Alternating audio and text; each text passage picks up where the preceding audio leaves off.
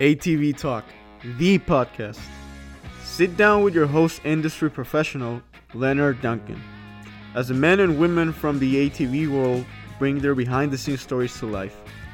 Every Tuesday at 5 p.m. Pacific Standard Time. And remember, dream big, it could be your story one day. GBC Power Sports Tires, a division of Greenball Corp, has been producing industry leading tires for ATV side by side market for over 25 years, with tires like Mongrel, Dirt Devil, TerraMaster, XC Master, Dirt Commander, and Groundbuster. They have a tire for your application.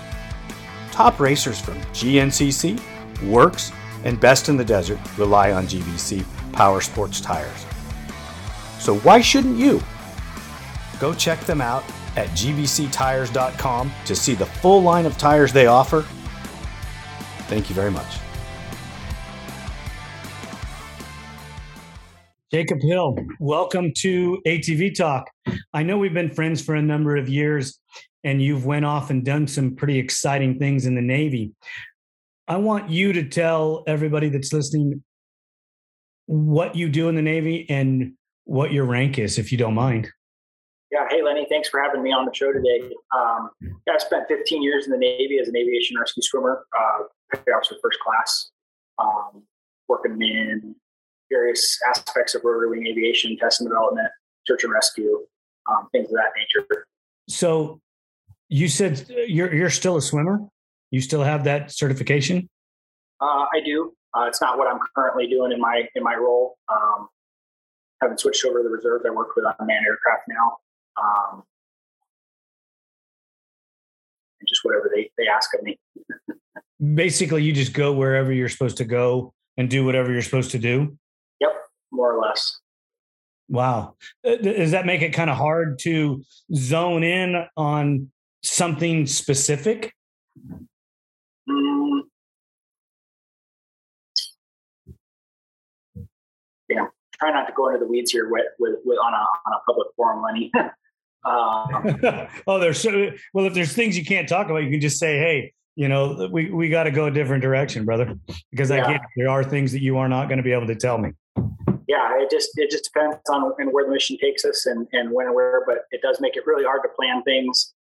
Um, sometimes when you're going, where you're going, things like that.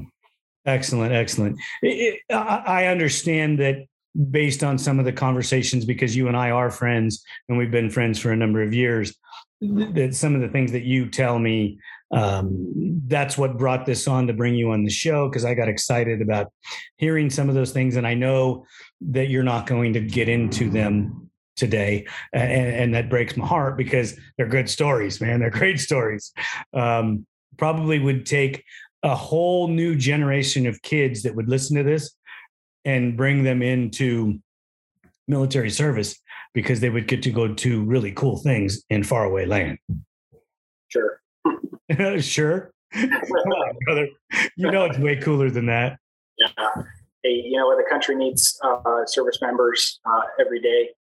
Uh, we need people to continue to stand up and fight as we hand the torches over. Uh, I'm 35 years old now, and as a as a famous off road racer once put it, he's in my mind. Think my body's gone crazy. um, and uh, yeah, you know, we just we need that next generation to stand up and, and take the torch.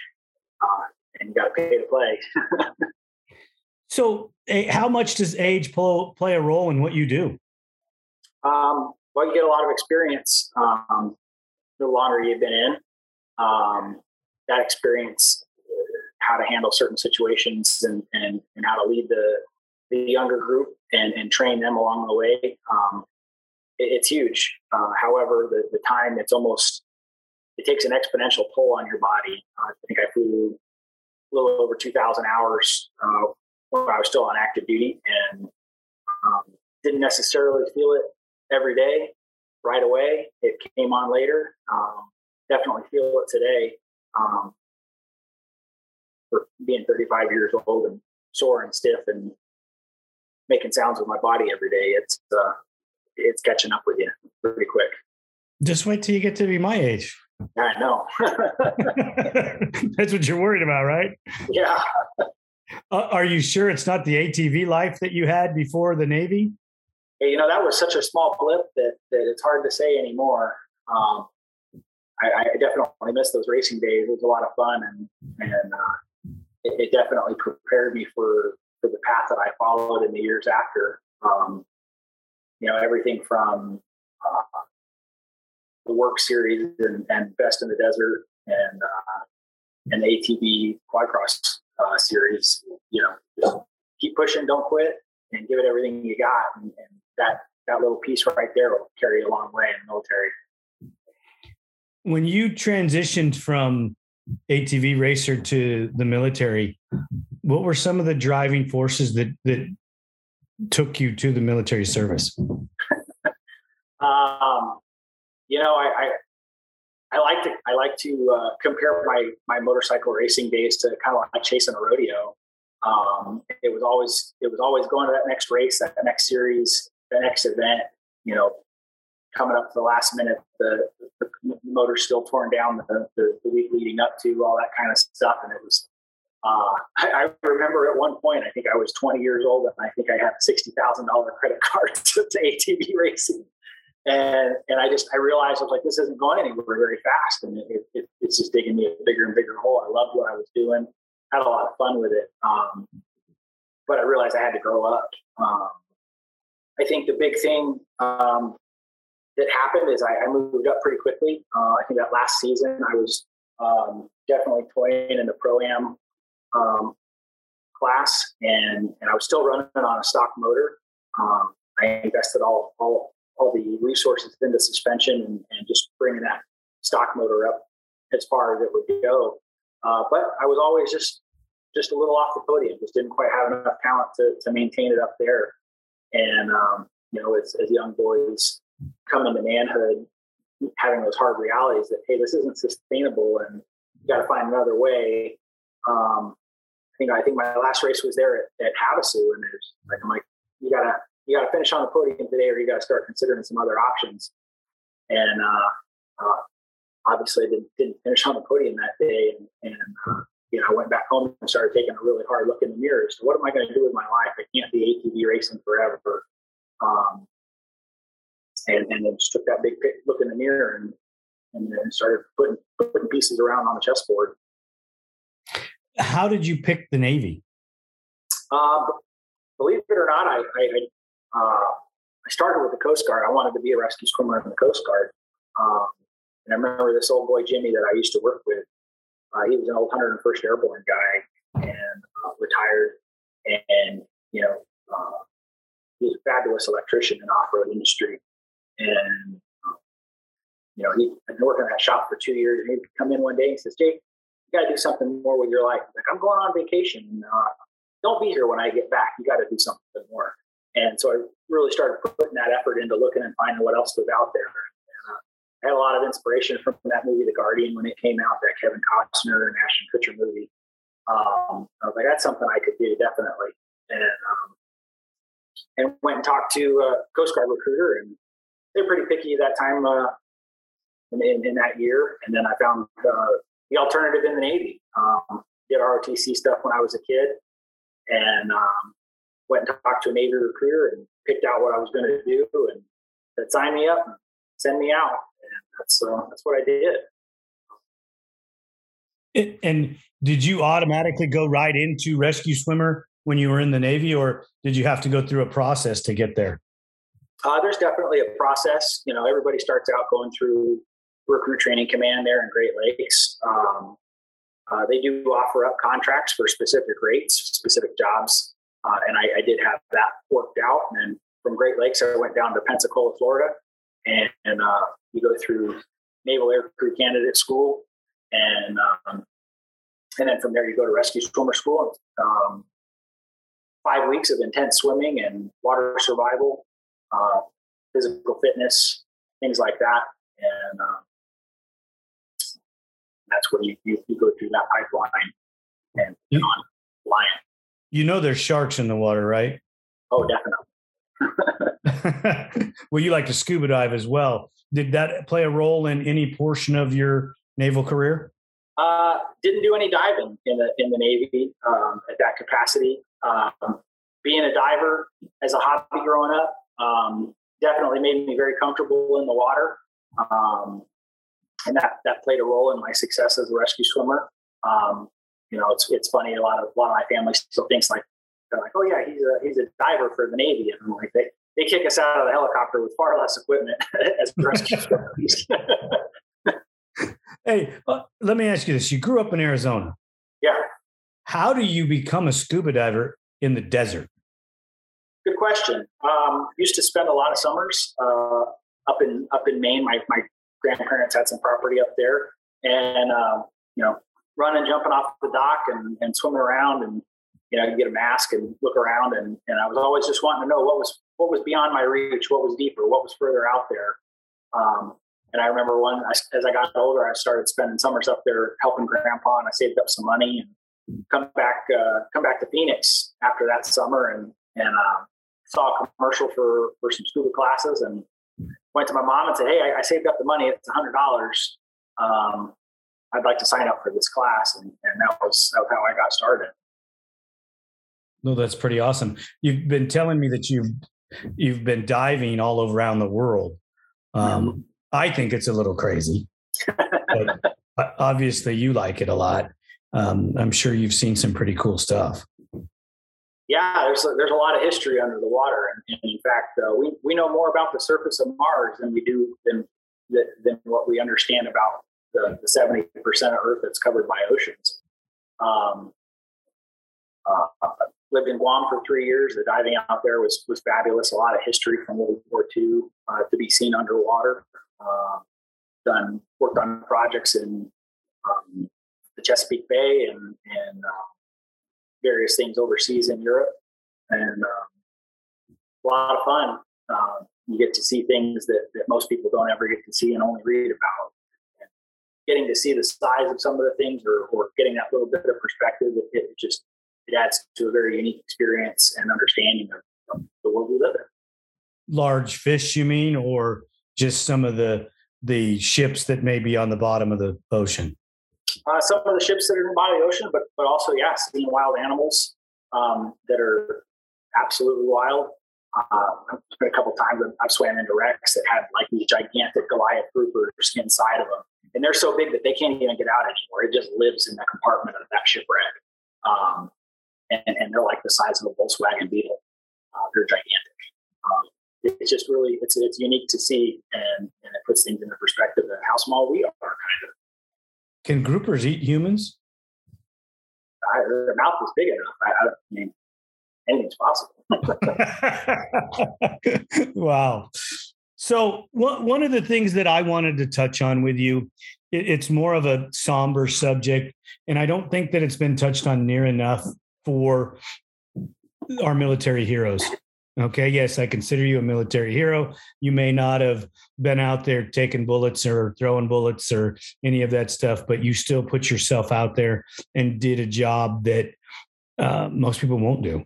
You know, there's a lot of people in this country that are just too lazy or too weak or whatever you want to call it. And if anybody is offended by that, I stand by my words. You know where I'm at. Come and see me. Um, your transition from deployment to civilian to deployment to, to civilian takes a toll on you mentally. Um, and the, the, and your family because your family also served because you did at the same time. You know you weren't the only one serving they were too because you weren't there. There's different aspects of their life that change when you're gone and when you're home. And i want to talk a little bit about how the transition's going and what options you have for help counseling things like that that that can help you help you deal with these transitions. Yeah that's that's a that's a great question. Um, yeah everybody everybody travels this path in, in their own way. Um, number of deployments where you go what you do what you see hear smell you name it and and everybody everybody experiences that in their own unique way. Um, how something I see affects me versus how it might affect my partner. Uh, totally different things. We all have just different ways of interpreting interpreting the environment around us. Um, you know, for, for me and my family, we spent we've been married 11 years. Uh, just on the third, we celebrated our 11th anniversary, uh, and in that 11 years, we've only lived together for about four of them, uh, just due to various circumstances. Um, and and we've done we've been through multiple deployments. Um, and and then in in 2000 uh, in 2012 I switched over to to the reserves and, and then found myself um, doing multiple deployments back to back and so that's a whole other dynamic you're going from regular civilian life spun up on a on a mobilization and then and deploy and then come back and draw back down again and, and then do it all over again and it, it's taken a it's taken a significant toll uh, on on on the family on the home front and and for myself you know, I think I've always been pretty mentally strong, but it, and, in you know, in 2012 when I got out, I was I was doing okay. Uh, but then seeing how life slowed down um, in that transition, you know, a lot of a lot of struggle there. That readaptation when you're used to going 100 miles an hour all the time and go go go go go to a much slower lifestyle, um, and then going back and then doing it all over again and, having just finished up a, a deployment number know, five or six, uh, and coming back this time, it, it's it's definitely. I've noticed that it, it, does get progressively harder as, as we make those transitions, uh, and this is a, a, a, new experience for myself. Um, and and it it's, affect, it's affected the family, the kids. Um, everybody pays a price for it one way or another. Um, what I'm learning through this is that the resources are out there. You've got the VA, you've got uh, Wounded Warriors, you've got um, a number of, of, of, organizations out there willing and ready to help you if you just reach out to it. And, and the important thing I, I tell people is that um, it's there. Um, and if, if, you don't think you need it, um, it'll be there when you do. Um, you think it's the hardest thing? The hardest thing for you is whether you know you need it or not. Yeah. And, and, and then accepting that you might need it. You know, we're, we're all kind of built to, to compartmentalize and, and, handle things and just kind of bury it, put it in a box, stick it on the shelf, bury it in the backyard kind of thing. And, and it may not bother you today. It may not bother you next month. Um, but I know guys that have been out for 15, 20 years and then one day it just comes out and, and sometimes it comes out really hard and heavy. And, um, and the longer you've been sitting on it, the, the, the bigger the impact it might have. Well, I've known you for a long time, and and one of the reasons why I bring it up is because I can see a different in you difference in you as the well, you know, let's just clear clear the air. Young boy to grown man that's serious and uh, accomplished. Um, but as I watched your transition through your deployments when you would come back, you were usually jovial um, and happy and and okay with most of it. And this time you are somber and serious and almost focused to a point, but it, it's like you're not focused. It, you know, it's a, it's a struggle for me to understand because I'm not I'm not with you all the time. I only get to see you in bits and pieces, and um, that's why I'm asking these questions of you. And I and I know that we're going to uh, air this show and and I appreciate you understanding that we did I did touch base to make sure that it was okay to ask this before we started um, yeah. because I never want to put somebody in a position they don't want to be in. Yeah. But um, how do you? I know you're not a drinker. Not really. Um, so I don't see that as becoming an issue for you but how do you think you'll know? Because you are ego driven you raced atvs you you've flown in helicopters. You wanted to be a, a, a swimmer you know to save lives. That's ego driven stuff. Sure. you talk about compartmentalizing things um, and you've always been good at that. How do you think you'll know if you need to step out of your comfort zone and ask for help yeah, I think I'm, I'm definitely in that phase right now, and, I don't have it fully figured out uh, for myself. I'm, I'm, I'm, actively traveling that road right now and, and, and working through it with my family. Um, you know, a lot of guys ask, "What what do you do after life in the military?" And and, and you know, some guys move on to to take up hobbies, uh, spend time with their families, uh, find new calls to service. Um, you know, whatever healthy outlet you can get um, to redirect yourself and, and, and, give you that that drive and focus or whatever it is that you need to, to just continue on and without a happy, healthy life. I, I think that's very important. Um, you know, for me, I know I've got a lot of projects that I want to work on and things I'd like to do with my kids and catching up with my wife and, and making up for lost time and fixing those um, fixing up those relationships as best we can. Um, it's all we can do. What do you think that your next career is going to be? I know that you, I know that you haven't got there yet, but do you have any ideas, any feelers? Um, you know, no, I really haven't. I mean, we've talked about a couple of different ideas. We talked about going back to school for a little bit, um, but but I, I, you know, one thing I've been saying quite often is is uh, before I can be good for anything else, I got to be good for me and I'm going to take that time um, to develop that and, and, and, make sure before I step back out there, whatever capacity, I'm, I'm, I'm good to go again. That's that's super important. That's a that's a smart decision is to make sure that your motor's running right before you go try to work for somebody else and and and benefit them or or return that. That's that's a good wise decision. You know, I, I like that look outlook. Uh, do you live close enough to the water? Do you get to dive? Yeah, we uh, we just recently uh, relocated to South Carolina. We're uh, just outside of Charleston. Um, um, haven't been in the water too much since I got back, but uh, I've got a couple projects coming up in the Chesapeake and and looking to do some stuff offshore here uh, as soon as everything gets settled in and, and, broken down and inspected and rebuilt and ready to go again. But yeah, looking to get back in the water as soon as I can. That's uh, so do you think that you could end up doing a job in that, you know, um, in, in that field where you were diving for a living? Um, I do. Mm, it's kind of hard. You know, I'm not a commercial diver. Uh, I know there's a lot of work out in that field, um, but most of my uh, training experience revolves around the recreational world. Um, but we do do I do work with a, uh, an organization out of the Chesapeake area, uh, Institute of Maritime History. We work on um, underwater archaeology projects for the state of Maryland. Um, in, a, in, a, nutshell, you know, we'll uh,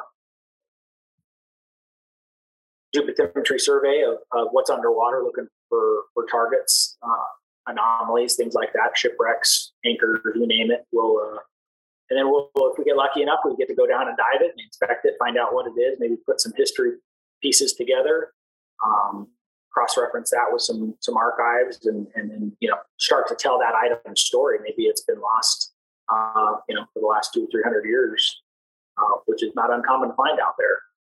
Um, so civil war era uh, independence time. yeah there's there's a couple things out there we found from the uh, the, the revolutionary war period.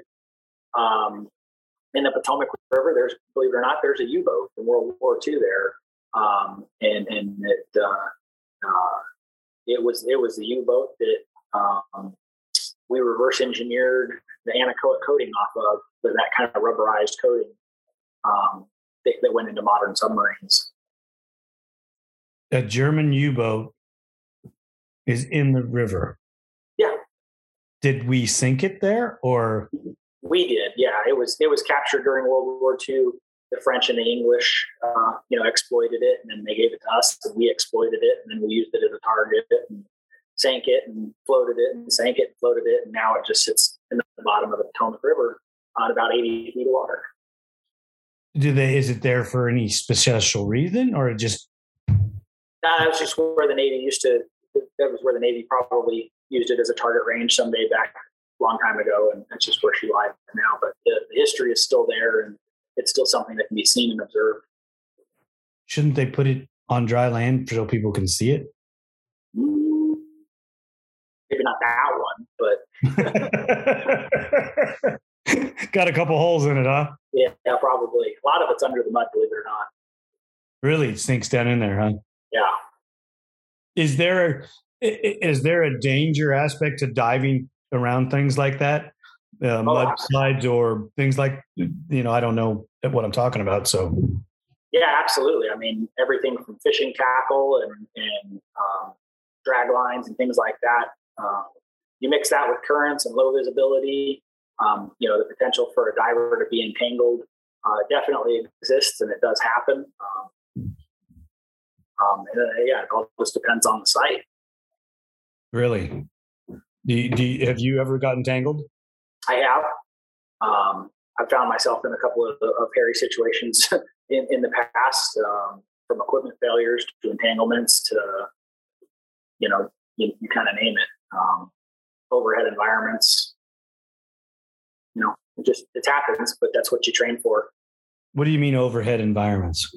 Um, I've been back into some caves. I've done some cave training for that. Um, inside wrecks, anything where you don't have a direct descent to the surface uh, was, is what we consider an overhead environment. Um, yeah, it, it adds a different dynamic to the to the psychological game of, of diving. Makes it makes it much scarier, I would assume. A little bit, definitely a little bit. Yeah, I don't. I don't think I would like to be under the water where it's not clear and bright. You know, having it. Uh, you know, you just never know when that thing is going to come bebopping up behind you. That that's bigger than you and has sharp teeth. Yeah, it doesn't happen that often. It hap- It's in the news every day, dude. Bull sharks eat people every day. Uh, they just take a little nibble. yeah, right. you can you can lie to me all you want, brother. okay, I, not going in the water. All right. They say Jaws was not a real thing, but I think that was a documentary, not a fake movie. you know, I haven't liked the I haven't liked the ocean since. Can we get a little bit into some of your career, some of the things that you've got to do with uh, flying helicopters over in, uh, I believe it was Iraq? Yeah. Um, let's see. In 2000, uh, let's see, 2010, uh, was stationed in Guam at HSC 25, and then we were augmenting the um, uh, the Army dust off mission in, in Basra, Iraq. Um, so we were deployed out there, um, provide medevac support to uh, theater operations. Um, yeah. Um, thinking back, uh, I mean, it was it was a good time. Um, saw a lot of stuff, had a lot of experiences. Um, definitely being over there for me uh, in the moment, it was kind of sometimes terrifying. And, and after I left it, I realized I never felt more alive um, being out there working like that with the guys, the men and women that I was working with. Um, we provided care from point of injury to higher levels of medical, medical care, um, and then patient transports from one level of medical care to the next um, as required. Um, great time. Uh, one of the, you know, thinking about it, it, was- it was one of the highlights of my career, getting out, getting out there and working with those guys like that. Um, Did you actually see combat? no, no, it was towards the tail end of uh, operations in Iraq, and um,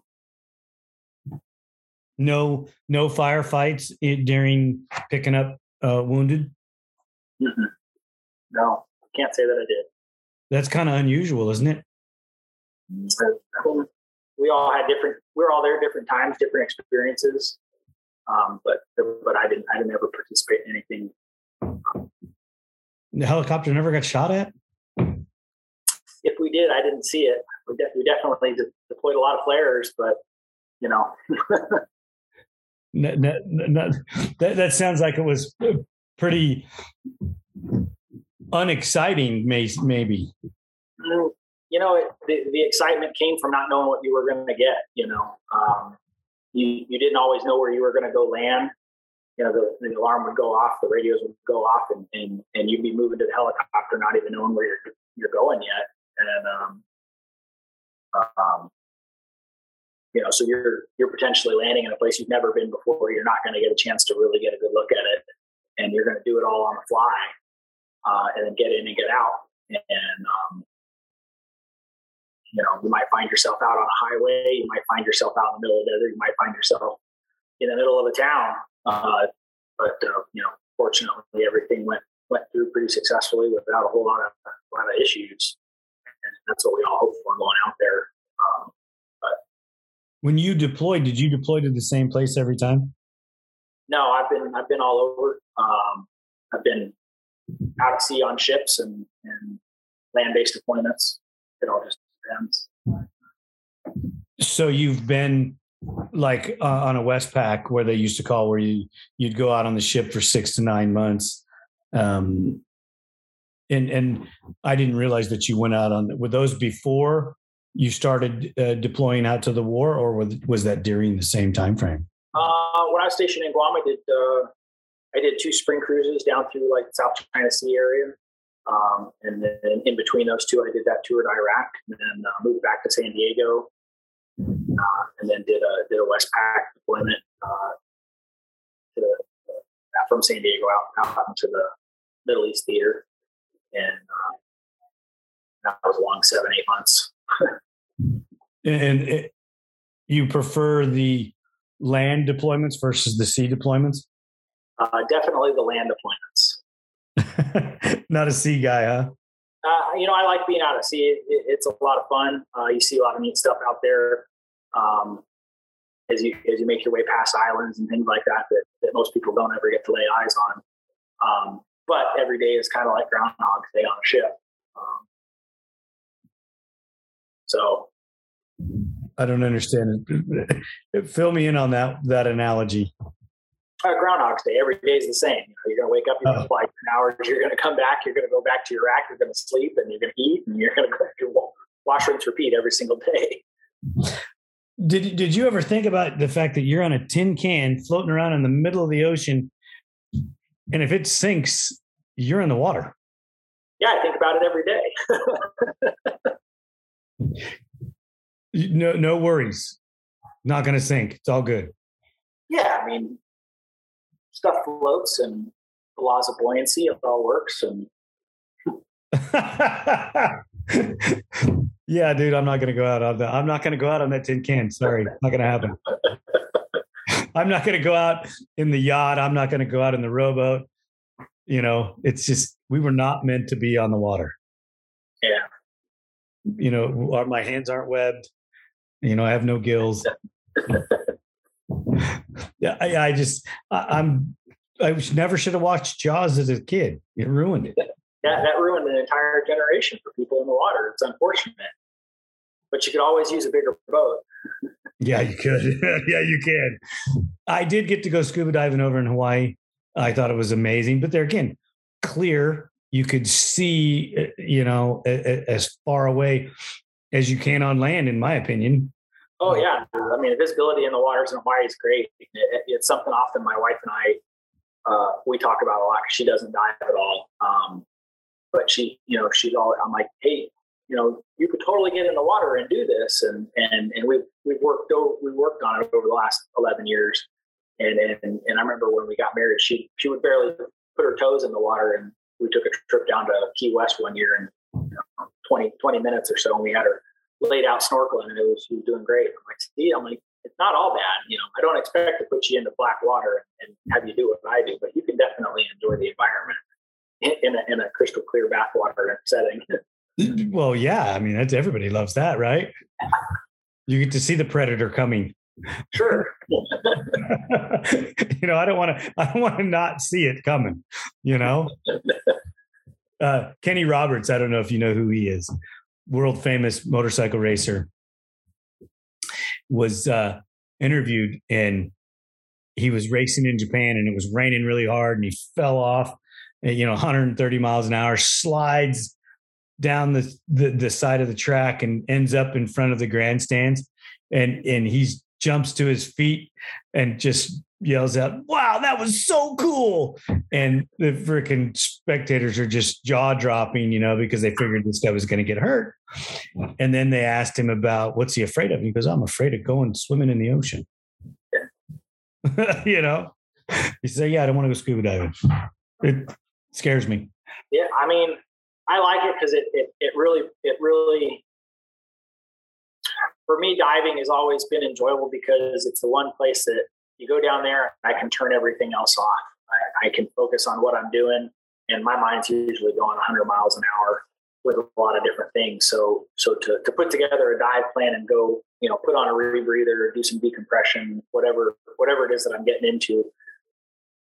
Having the ability to just turn everything else off and just focus on that, uh, though it's an intense environment, it, for me, it just it allows me to just clear my head.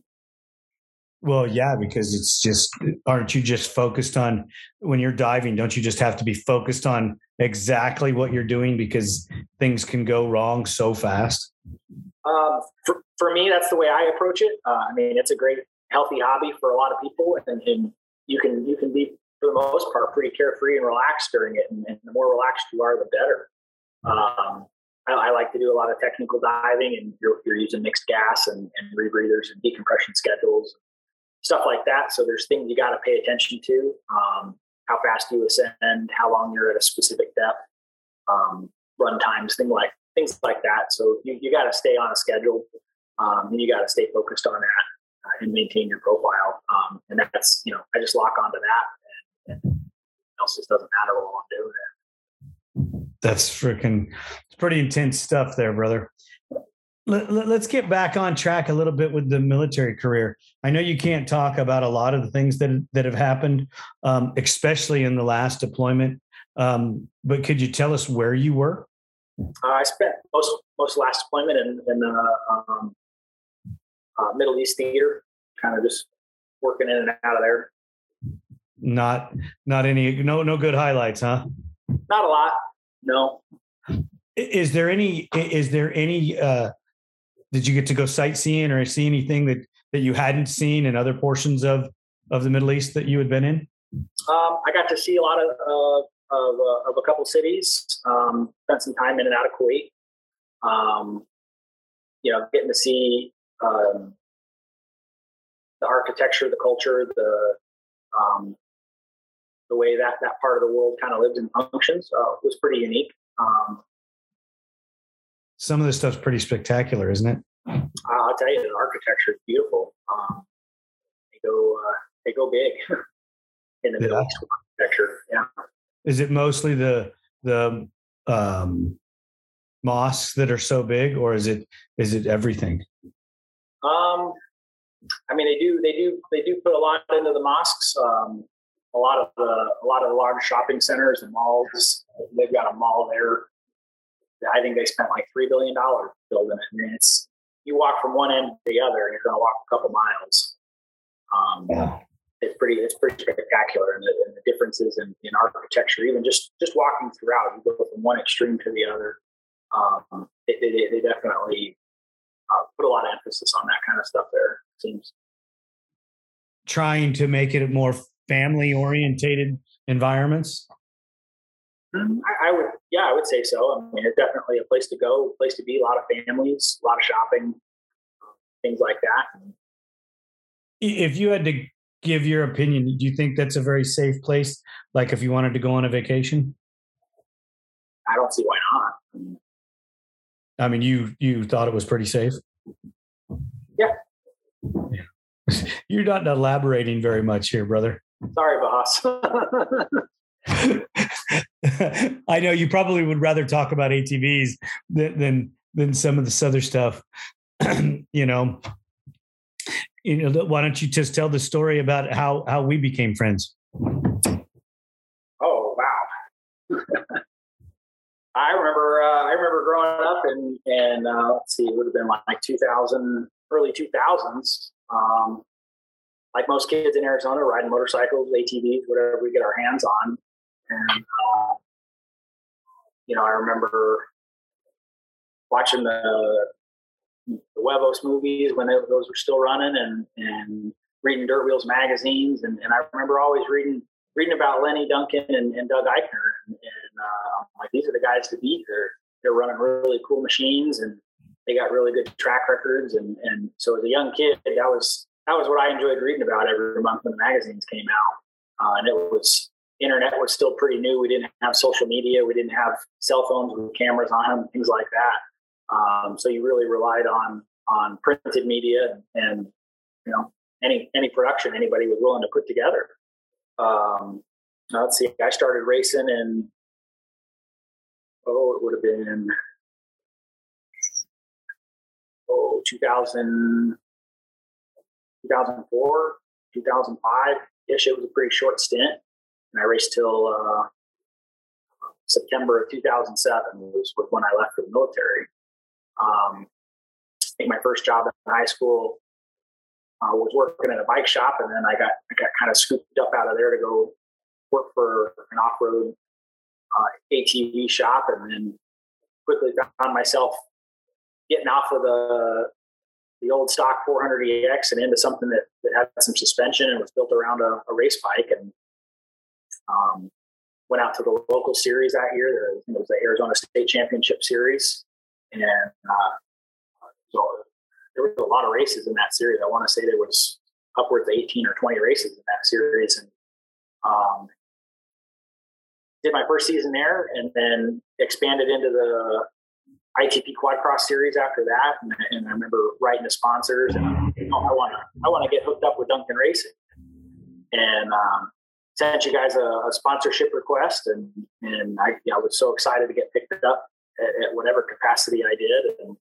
and then I remember you know walking out to to, to you guys, the pits in Glen Helen, and, and introducing myself, and wanted to say thank you for picking me up as part of the team, and and you know for me it was a big moment meeting meeting my racing heroes, the guys I looked up to in all those years, and and then you you know you were both very welcoming, you were both very uh, generous with your time, and and took the time to explain things and talk and, and share experiences. And I'm just like, wow, that, that couldn't have been any better.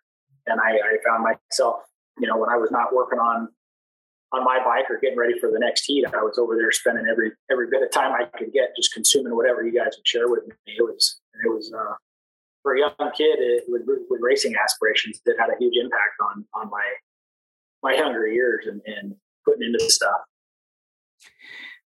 It, it just it, it's just the way Doug and I always did things, and it's always the way the plan from way back when my dad ran the show. Um, you give people your time, you be courteous, you don't. Um, when it's race time, I'm sorry, I got to go race.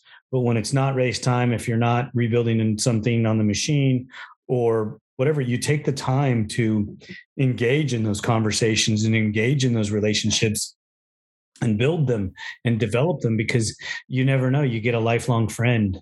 Um you, you know and riders change sponsors like they change underwear. I mean it just you just never know. One minute you're going to be doing that you're going to be under our tent the next minute you're on somebody else's tent and and you know a lot of that when you're younger like some of the stuff when i was younger yeah i didn't like that um, i wanted long-term loyalty and and as I've gotten older, I understand that not everybody has to wear the same flag or the same jersey, or um, especially for their whole career. And you don't have to stop being friends with somebody because they they've decided to go somewhere else. Um, and I really like that. Um, when you transitioned away from racing into the Navy, I think Doug and I were always there to support you and and try to tell you, you know, keep your head down and, and be safe and work hard. And the, the, same things that we tried to teach you about racing, we tried to teach you about going into your next career. Yeah, definitely. And, and, you know, one, one thing I remember from, from all those years was, you know, you, you just, once that gate drops, you don't quit. You know, there's no, there's no stopping until, until that flag comes out. And I think, I think that same, um, outlook has, has helped me through my career. It's it's it's kind of helping me get through life right now. Um, you know, give it everything you got, and you guys have been such great friends over the years. And every time, you know, pop back into the shop or over to the house to say hi and and you know share share the adventures and and stories, and then you know stand by for some of those words of wisdom and life lessons and unique perspective that, that you guys have at your age and and you know work around in a way easy easy easy I'm not too far behind anymore. Oh, dude, you're 20 years behind me. It's always going up. Yeah, but I'm always going up too. I know. as long as I keep going up, we're all good, right? Yeah. yeah. As soon as, as soon as, the, as soon as the hourglass stops, I'm in trouble. Yeah. You know, we want to we want to keep those years going. Um, you know, I I don't know. I don't see it the same way you do maybe because I'm on the other side of the water or the other side of the river. Um, I just always look at it this way that that we're always here to to help, and if I can help somebody, I want to help. You know, if I have the knowledge that you need, if I have the tool in my hand that you need, I'm going to loan it to you. I'm going to I'm going to give it to you, or or make it a part of you, so that y- you have a better perspective to make better decisions. You know better your decisions like you choosing to go to the navy was a great decision for your life because you were never going to be doug eichner. No you know not not that you didn't have fun not that it wasn't a great experience but you know doug had the ride. Doug had an ability to ride that machine. But you also got to figure doug's was much older than you and had a lot more experience. And he wasn't the fastest guy. He wasn't that guy early in his career. Yeah. You know? he was always fun to watch though. Oh yeah. I mean you came into a time in his life where he was on the west coast he was unstoppable from Baja to Best in the Desert to WORCS to ITP Quad Cross. I mean, he didn't win a lot of ITP Quad Crosses, but he won a couple. Yeah. Um, I mean, because he was he had turned into an endurance racer. You know, desert. He was super fast. Um, WORCS. You know, he won five championships in a row. I mean, he was the guy to beat.